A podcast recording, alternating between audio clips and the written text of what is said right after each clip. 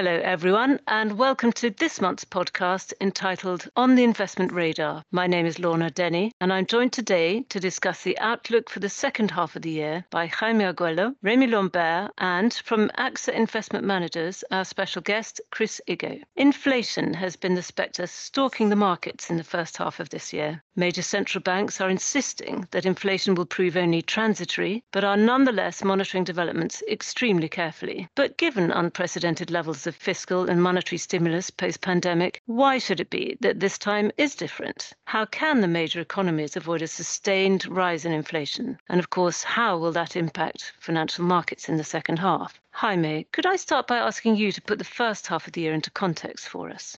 Yes, of course. Thank you, Lorna. So, so during the first half of the year, markets have been driven by a lot of optimism in the control of the pandemic, uh, the succession of the vaccination rollout, and of course, continued fiscal and monetary stimulus. So, more specifically, from a macro perspective, we saw a strong cyclical recovery from the end of Q1, and that was, to some extent, a continuation of the rebound from, of course, very depressed levels in 2020. And in that context, developed markets did better than emerging markets. On the fiscal stimulus front, the impact remained strong, and we saw additional initiatives in the US. As you mentioned, one of the key developments was the increase in inflation expectations, which led to a sharp adjustment in the US yield curve, particularly to a new trading range, I would say around one and a half to 175 in 10 year US bonds. And I think the speed of the adjustment was a surprise for the markets and created some volatility in early Q1. In this context, monetary policy remained quite benign, and central banks reiterated their dovish stance. In phase with a strong cyclical recovery, equities delivered strong performance. And it's interesting to note that the performance was driven by earnings, which contrasts with 2020 when it was mainly multiple expansion that returns. Bonds were down, credit outperformed, and overall, relatively good results on equities, around 11% for global equities, European equities outperforming US and emerging markets, government bonds down around 3%, corporate slightly better, and high yield delivering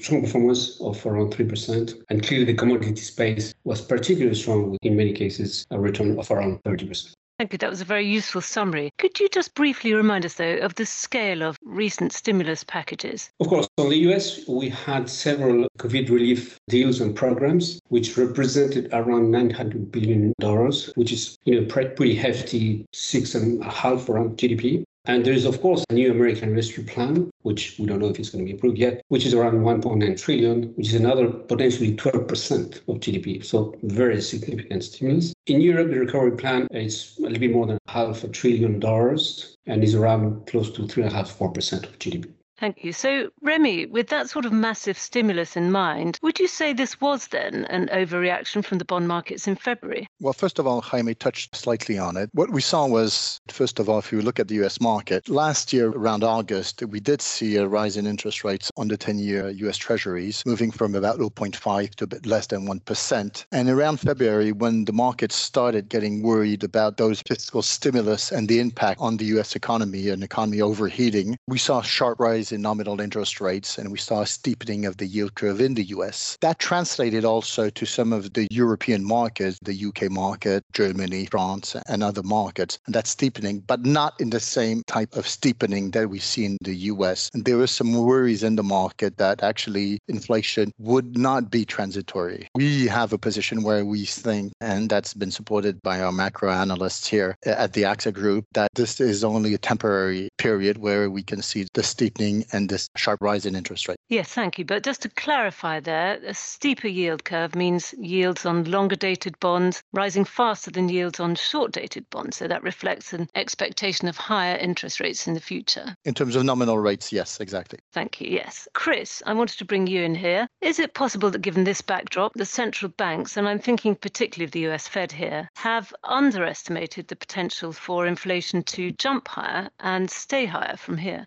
Well, I think the answer to that question is we don't know yet. It's going to be several more months of watching the inflation data before we do know. The way we look at it, I think, is that this cycle is quite unusual in that right through the pandemic and the recovery that we've seen in recent quarters, the demand side of the global economy has held up very well. And that's been supported by all the fiscal stimulus and monetary stimulus. One of the you know side effects of that has been good performance from bonds and equities and how housing and other assets. So household wealth has remained very strong and indeed has continued to increase, which stands in contrast to what happened in 2008, 2009, for example, which was a credit event that had a much bigger negative impact on business and household balance sheets. So the demand side has stayed strong. And the supply side of the global economy has been impacted by COVID and the disruptions that we've seen to labour markets and supply chains. And I think it's that friction of demand being strong and coming back quite quickly now with supply that is somewhat constrained that is leading to these very sharp increases in some inflation numbers. Now, at the moment, and we've just had the data for May from the US, which showed another 0.7% increase on the month in core consumer price inflation inflation. At the moment, it does look as though it is transitionary in that the things that are going up in price a lot are things like airline fares, hotel costs, some of the commodities that have been in short supply, which can include, you know, things like building materials as well as some of the industrial commodities. So the story that this is all transitional, this friction between supply and demand, I think still holds at the moment. And therefore, the market is generally giving the Fed the benefit of the doubt. When we look at the bond market and what's priced in and we look at break even inflation rates, which is the difference between the yield on nominal US Treasury government bonds and inflation linked Treasury government bonds, that break even spread, which is supposed to reflect the market's kind of expected view of where inflation will be over the medium term, is about 2.3%, which is entirely in line with the Fed's own target for inflation. So, although the narrative is quite polarized about inflation at the moment, the market is, I guess, siding with the central central banks for now. Yes, thank you. And despite these recent strong CPI figures, as you said, the bond markets have largely stabilized since those rather jittery days earlier in the year. But in the equity markets, the clear divergence we've seen between growth sectors and value sectors has persisted, Remy. Yes, exactly. As we speak, there's a difference of about 10% between the growth and value sector this year. So this for, and it's been a long time since we haven't seen a strong outperformance of value. Now that is due to mainly two sectors. The first one is energy, and we see a rise in the commodities market, but all across commodities, agricultural commodities, precious metals, oil commodities, all of that has sharply increased over the last six months, supported by the pickup in activity activity and in production. So we've seen oil stock surging. And the second sector has been the financial sector. Why is that? Because, of course, well, the financial sectors make money when yield curve is steepening because their job is to lend credit. So these two sectors are sectors that strongly represent the value sectors. They've been underperforming for a number of years. And with this environment and this configuration in the market, well, they've supported mostly the value sector and they've been outperforming all of the other stocks. It's also interesting to see that last year it was a really growth story and performance in the growth sector was really, really strong. So investors also, there's the environment and some of the investors are probably taking a bit of their profits because last year on the growth sectors, they had excessive and really, really strong performances. So it's nothing to worry about, but there's this transition period and this is supporting two sectors, which is the energy and financial sector and therefore the value sector overall. Yes, a transition period indeed. Jaime, what do you feel that this divergent performance is telling us? In general, growth versus value relative performance is driven by two main factors. One is the level of growth, the trend in growth, and also the trend in interest rates and the level of interest rates. You know, likely growth will maybe decelerate a little bit from very high levels that we have currently, but remain quite strong and above long-term trends for the next few quarters. Similar interest rates will probably continue to edge higher. So that's an environment that continues to be favorable to value stocks. For example, in the US, the valuation premium of growth versus value reached 130% at the peak in 2020. Now we're back to 70%, but still above an historical average of 50%.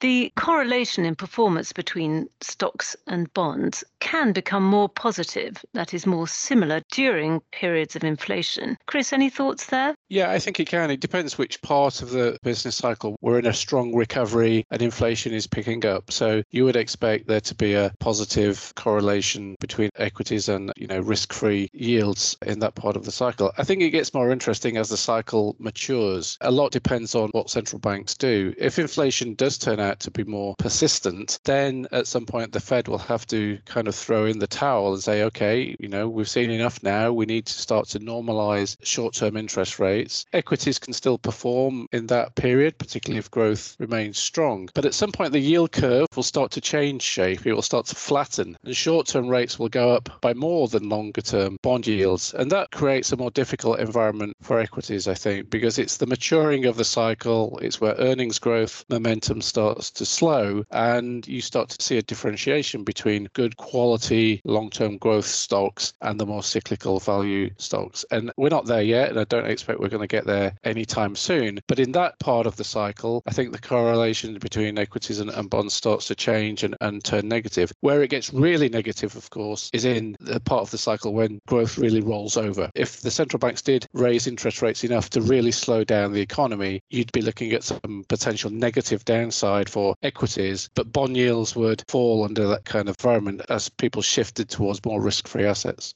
Yes, but still, near term, we're very much in a rebound phase of the economies. And we've been told time and again by the Fed that their current focus is to bring unemployment down. That's the result of COVID last year. But one Fed governor recently commented that the jobs market is tighter than it looks. And this matters because it could affect the timing of the Fed's tapering or reducing of its bond buying program. Jaime, could I ask you first of all, will the Fed start tapering before the end of this year? I think it's highly likely. And it's difficult to imagine that the Fed will not reduce the asset purchase program when GDP growth is so high, when there is a large stimulus still ongoing. And clearly, the need for the Fed support is much reduced. I think they will probably start small or trying to communicate as clearly as possible to avoid any surprise from the market. And I will tend to say that this might start before the end of the year, maybe after the summer. Chris, the same question to you. I think I'd agree with Jaime that timing seems reasonable. We'll get a little bit more colour on that in August when the Fed has its Jackson Hole symposium, where it usually kind of sets out more medium term thinking. But I think that's a reasonable time expectation. And obviously, it will be data dependent, and the Fed is not going to aggressively cut back on its purchases because, as you noted before, Lorna, the US economy is, is not at the full employment level yet. So the Fed will take its time and be cautious. But of course, the market will then move to the next event, which is after tapering, when does the interest rate hike come? And that will be quite interesting for how bond markets trade. Thank you. And your thoughts, Remy?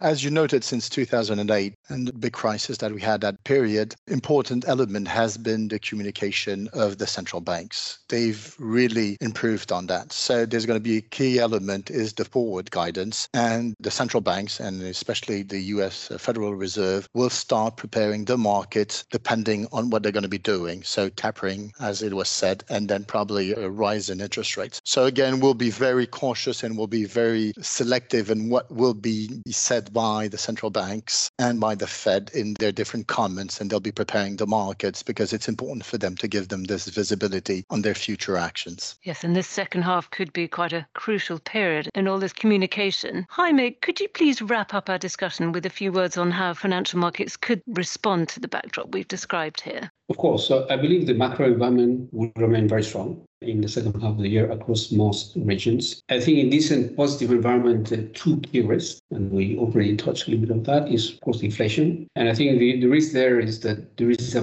very strong consensus on the impact of transitory effects on inflation. And the risk is that this effect might last several quarters that it doesn't fade up in the next two, three quarters, which could certainly surprise the market and push yields up. And then again, the speed of this movement is key. And the other risk is obviously monetary policy, especially in the, in the US, which eventually could surprise the market. And one of the key things also to assess here is if inflation gets necessarily out of control, but above what the market is expecting, the risk is that if the Fed is late in this uh, control of inflation, it might need to increase rates faster, which we know will impact the growth. It's very difficult for the Fed to pilot a soft landing. So if that risk materializes, it could be certainly a, a significant impact in, in markets. If not, I think bonds would remain in relatively tight range. Equities can green higher with relatively low volatility, Uh, carry via credit will continue to be interesting, particularly in high yield and emerging debt.